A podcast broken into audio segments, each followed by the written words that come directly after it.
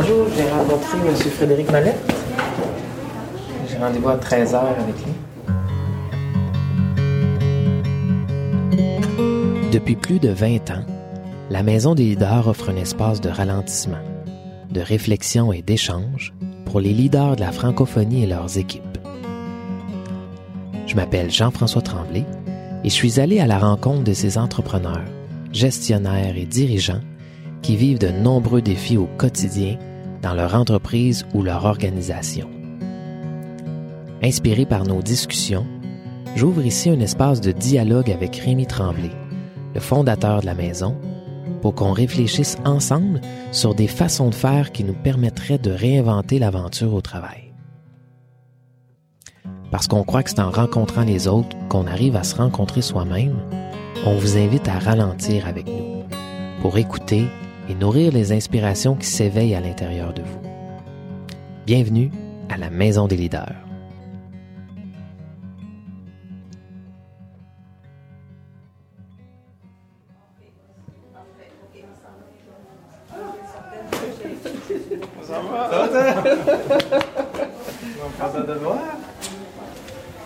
Ben. Ah, je suis content que tu sois là. Hey, je capotais. Frédéric Mallette, c'est le directeur des services aux élèves et du développement international du Collège Saint-Bernard, une école primaire et secondaire privée d'environ 1200 élèves qui est située à Drummondville. Fred, c'est un passionné qui croit vraiment dans la capacité des jeunes à être des leaders autonomes, déterminés et respectueux. Les jeunes sont tellement beaux. Quand on les regarde pour vrai, les jeunes sont magnifiques. Ils sont magnifiques puis c'est des les meilleurs euh, c'est les meilleurs enseignants. J'ai vraiment de la chance parce que tu sais travailler dans dans le milieu de l'éducation, c'est une mission de vie, beaucoup plus qu'une carrière. Tu sais, tu fais pas carrière nécessairement. Pour moi, c'est beaucoup plus grand que ça a pas rapport avec moi. Ça a rapport avec eux. Tu sais. Wow. C'est vraiment euh, inspirant de t'entendre. là. Frédéric chapeaute une équipe d'environ 140 personnes. Depuis quelques années, ils expérimentent ensemble de nouvelles façons de diriger assez innovatrices, mais qui comportent leur lot de défis. dans la, la forme de leadership qu'on souhaite mettre en place, on souhaite quelque chose de super collectif, de très collaboratif, de très euh, inclusif. On souhaite, on souhaite même inclure les élèves souvent dans nos prises de décision. C'est, fou de, de les, de les avoir avec nous. On a un privilège d'avoir ces jeunes-là, puis là, de leur donner vraiment un, un- un vrai pouvoir. Mais quand on leur donne pour vrai un, un pouvoir, après ça, il faut suivre, là. Faut, faut, faut, tu sais, faut, faut dire, parfait, c'est une bonne idée. C'est comme ça que tu veux qu'on le fasse? OK. J'y crois à ça. Mais tabarouette. Que c'est difficile. Ouais. Vraiment. Autant avec les jeunes qu'avec mes collègues.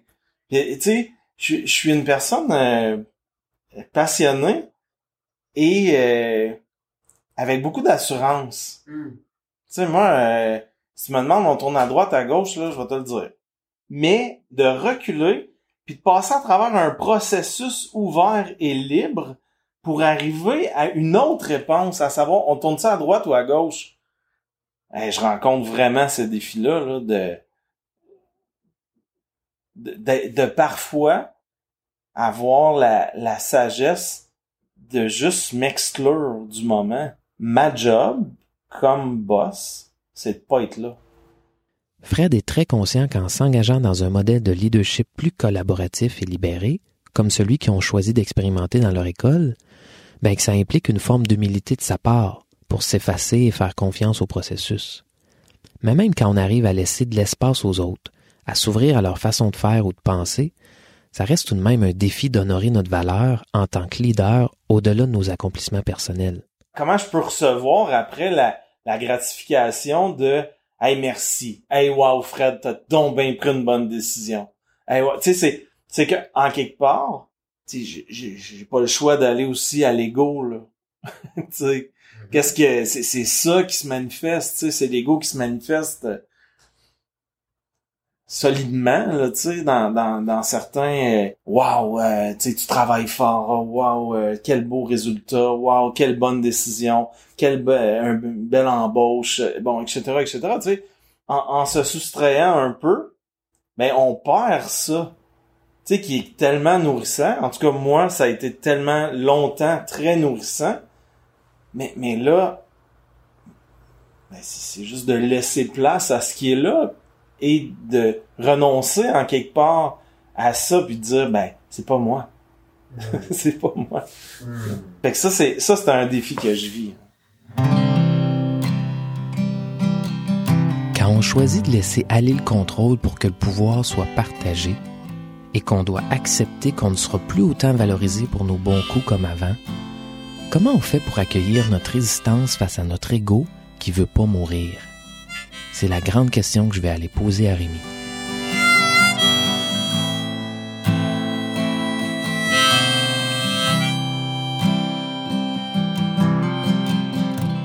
Je te sens challengé dans cette grande question-là.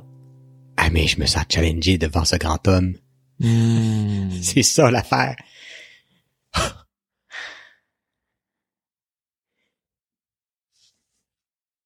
Il nous parle de quelque chose de bien important, Fred. Et il nous explique à quel point tout le plaisir, le bonheur que ça lui procurait d'être reconnu, d'être apprécié, d'être valorisé, d'être confirmé, d'être Hey! Wow! Mais en même temps, il connecte en lui à quelque chose de plus important que le plaisir et le bonheur, qu'on appelle la joie. Une Hmm. espèce de joie profonde. La joie de voir ses étudiants fiers que leurs idées adviennent. Et personne va vraiment dire c'est grâce au directeur général qui a permis que ça arrive. Mais tout d'un coup, le nectar de la joie, plus on y goûte, on veut plus d'autre chose. C'est comme quand t'as connu le bon expresso, tu veux plus de Tim Hortons. Ou de café filtre. Ou de café filtre. Ouais. Dans le fond, c'est c'est un nectar la joie. Et je pense que tant qu'on n'est pas prêt à laisser aller un peu de plaisir Hmm. ou de bonheur, on est dans cette recherche tout le temps de plaisir, on recherche le plaisir, on recherche le bonheur, mais on n'aura pas accès à la joie profonde qui est ailleurs. Euh, Alors je trouve que c'est cette immense conscience qui est en train de nous parler. Il connecte déjà lui Ouais. à la joie de penser que c'est ensemble qu'on peut inventer, discerner, réfléchir. Euh, et il goûte à cette joie-là qui est plus grande que le plaisir. Hmm. Mais ce que j'aime de Fred dans sa grande humilité de nous partager ça, c'est que t'as raison et il goûte, il la pressent, il l'entend, Ouais. mais il rencontre aussi en même temps son égo solide qui me l'a partagé puis on l'entend bien dans qui veut qui veut pas laisser aller la reconnaissance Ouais. de ses accomplissements. Et malheureusement, ce que j'ai entendu là, en tout cas dans le podcast de là, que Mm. c'est que comme il est pas capable de le faire tout le temps, sa stratégie c'est de se tasser. Il me dit ah je, je m'exclus, je me Mm. tasse pour qu'il décide. Mais euh, c'est pas avant c'était les patrons qui décidaient, maintenant c'est les élèves. Si on est tous des êtres humains, puis on est responsable de la vie dans notre école, Hmm. on a besoin de tout le monde pour discerner ensemble. Dont lui. Donc lui, il fait partie de ces personnes qui vivent dans l'écosystème de l'école. Hmm. Et on a besoin de sa voix. Et, et peut-être que je pressens que pour protéger le système de lui-même, dont l'ego est encore solide et se tasse, à ce moment-ci, là, c'est la bonne affaire. Mais je pense que tranquillement, s'il est capable d'apaiser ça, puis de rire de ça, puis de savourer Mm. la joie, tout d'un coup, ça va fondre, puis il va être avec eux en train d'inventer le futur. Mais là, il y aura plus... Quelqu'un m'avait demandé un jour dans une conférence que je faisais avec Mathieu Ricard, puis Serge Marquis, pour les gens de la santé, il m'avait dit, c'est quoi le top d'une relation patient-soignant, Hmm. selon vous? Et moi, c'était même pas à mon tour de parler, mais j'ai, ça a, poum, ça a pompé, fait que j'ai dit, ben, ben, c'est quand il y a plus de patients puis il y a plus de soignants. Quand il y a juste deux êtres humains à côté de l'autre qui, Hmm. parce que tu sais, euh, pour avoir travaillé, avoir été très présent en soins palliatifs dans les CHSLD la dernière année, Ouais. je sais plus trop qui soigne qui. Hmm. Alors lui, tout d'un coup, il va arriver qu'il y aura plus de directeur, plus d'élèves, plus ces deux êtres humains qui ont leur voix au chapitre pour inventer le futur ensemble. Wow. Mais j'aime ça parce que je me dis c'est normal quand on a été dans un leadership autoritaire, dans le pouvoir, Mm. puis qu'on réalise les dégâts que ça a pu faire. Mm. J'aime ça parce que c'est peut-être normal qu'on ait envie de se tasser un peu hein, Et c'est utile de se tasser. Et c'est utile. Ouais. En attendant, faut grandir un peu. C'est mieux. tasse-toi un peu. C'est comme le, le processus, j'entends, c'est c'est ok que tu te tasses. Oui, c'est mieux ça que de faire des dégâts. Mais pendant ce temps-là, tu manques aux autres. Mm. Tu manques au bien commun. Mm. Parce que tu fais partie du bien commun. ouais. Alors le bien commun, c'est pas les élèves. Hmm. Fait que comment revenir, parce que si on parle de mouvement, Ouais. comment revenir vers un jeu, dans le fond, un peu plus solide, Ouais. qui va pas écraser les autres, Ouais. peut-être comme un modèle plus autoritaire le faisait dans le passé. Et que là, ça demande la confiance. Ouais. Mais je pense que le travail, il le fait déjà. Hmm. Tu sais, quand c'est un des seuls leaders, quand il vient à ses rencontres à la maison des leaders, il arrive la veille. Il dort ici. Il prend du temps. Quand il venait au parcours meilleur humain, meilleur leader, là, il prenait une journée de congé. Hmm. C'était une soirée, mais toute la journée était en congé. Hmm. Donc, je pense qu'il fait exactement ce qu'il doit faire. Ralentir, s'observer, écouter et rire. Rire. Là, là, la prochaine étape, c'est de rire. Rire de lui. Rire de ça. Pas en faire de cas trop trop. Hmm. Et, et, et de se réjouir de cette conscience qu'il a de se tasser tant qu'il est pas bien ajusté. Puis plus il va être ajusté, plus il va revenir vers, vers la gang. Puis plus ensemble, ils vont inventer demain. Mais euh, faudrait pas trop qu'il prive de lui. J'aimerais quand même que tu nous partages ça parce que cet ego solide là, Mm. puis Fred est un, un exemple extraordinaire.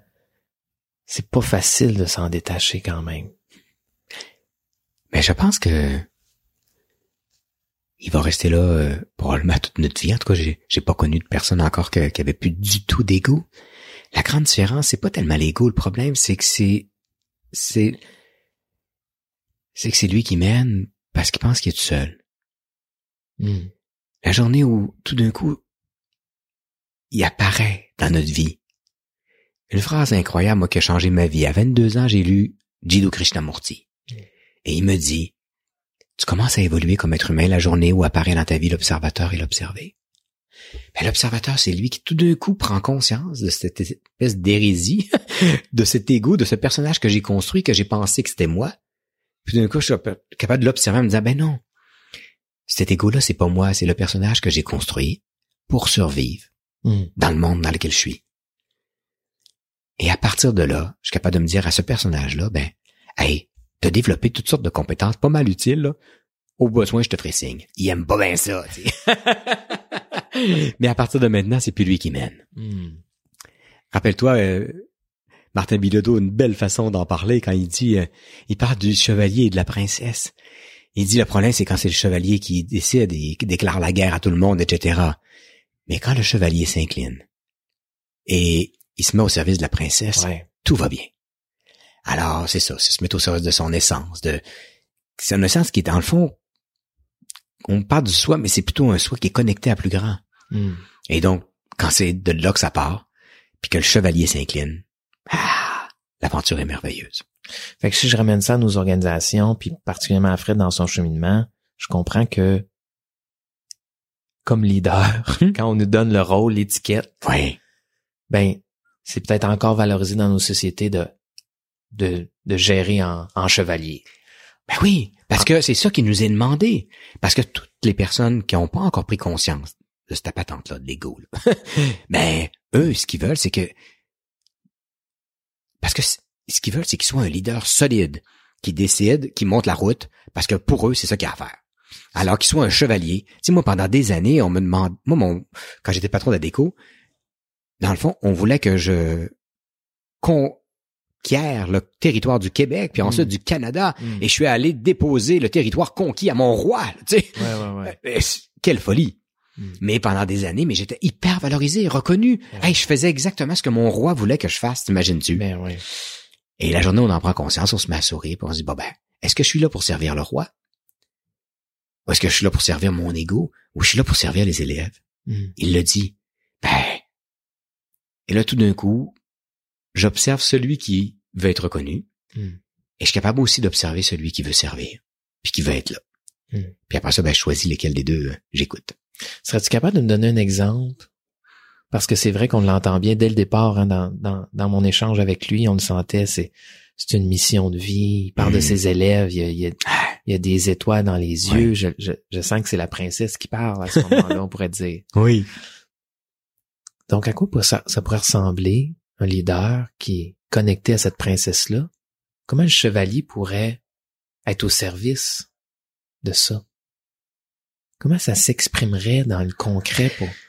Ben là, je pense que le plus, le premier cadeau du chevalier, c'est quand il se tasse. Puis il sait exactement faire ça. quand il se tasse, Ouais. tais-toi, check. tasse-toi, check. Je te ferai signe quand j'aurai besoin de toi. Hmm. Et là, une fois qu'ils vont avoir, là, il s'en va avec sa gang. Les étudiants ont des idées, ils veulent Ils mettre ça en application. Puis là, ben, ben, il faut bien qu'ils arrivent, les idées. Tu sais, eux autres, ils s'en vont en cours, puis lui, il faut qu'il les fasse arriver. Ah ben là, il va dire à son chevalier, ben viens m'aider.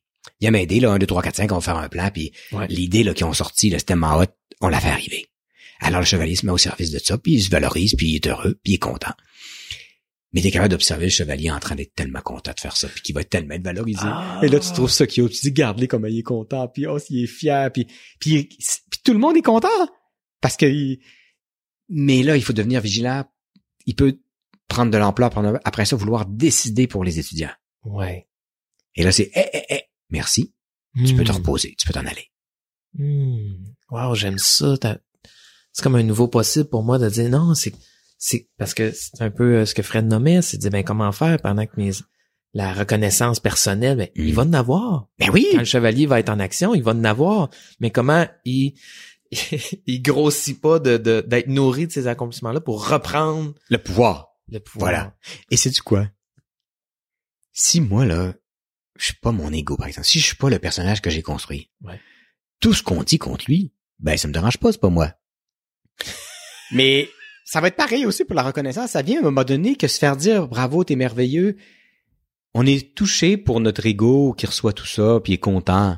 Hmm. Mais ça, c'est, on n'est plus tellement poreux à ça parce que dans le fond, tous les commentaires positifs, la reconnaissance, elle est donnée au chevalier, elle est donnée à cet ego-là, à ce personnage que j'ai construit, puis je, je suis content pour lui, tu sais. Mais ça peut rien à voir avec moi. Wow. Alors la joie profonde que tu parlais tantôt, faut qu'elle soit drôlement grande pour Hmm. pour qu'à elle seule, on puisse observer ces petits désirs-là que, que l'ego Oh. se nourrit, mais qui, qui au fond ont rien à voir. Ouais. J'avais pas pensé à ça, mais tu as raison, il faut qu'elle soit grande et cultivée chaque jour. Hmm. Hein, Cultiver la joie. Hmm. Qu'est-ce qui me met en joie? Qu'est-ce qui nourrit cette joie-là? Qu'est-ce qui... Pour qu'elle soit justement assez grande pour tolérer, de laisser aller le plaisir, la reconnaissance, le Mhm. besoin d'être aimé. Ouais, faut que la joie, donc, comment ensemble? Ensemble, dans nos familles, avec nos équipes, nous autres ici à Maison des leaders, Hmm. on peut cultiver la joie. Mais là, je sens qu'on touche à l'intime, Rémi. Euh, toi, comment tu cultives cette joie profonde-là?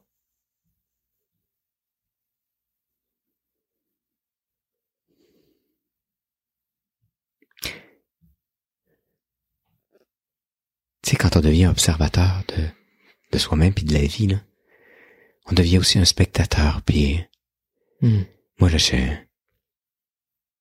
je pense que ma joie vient de la contemplation, de contempler, de te contempler quand t'es quand t'es merveilleux, puis même quand t'es dans ton personnage, puis quand tu l'es pas, puis contempler la nature, contempler mes enfants quand ils dorment, contempler les gens que j'aime autour de moi, les, ce que je vois qui se passe autour de moi. hein.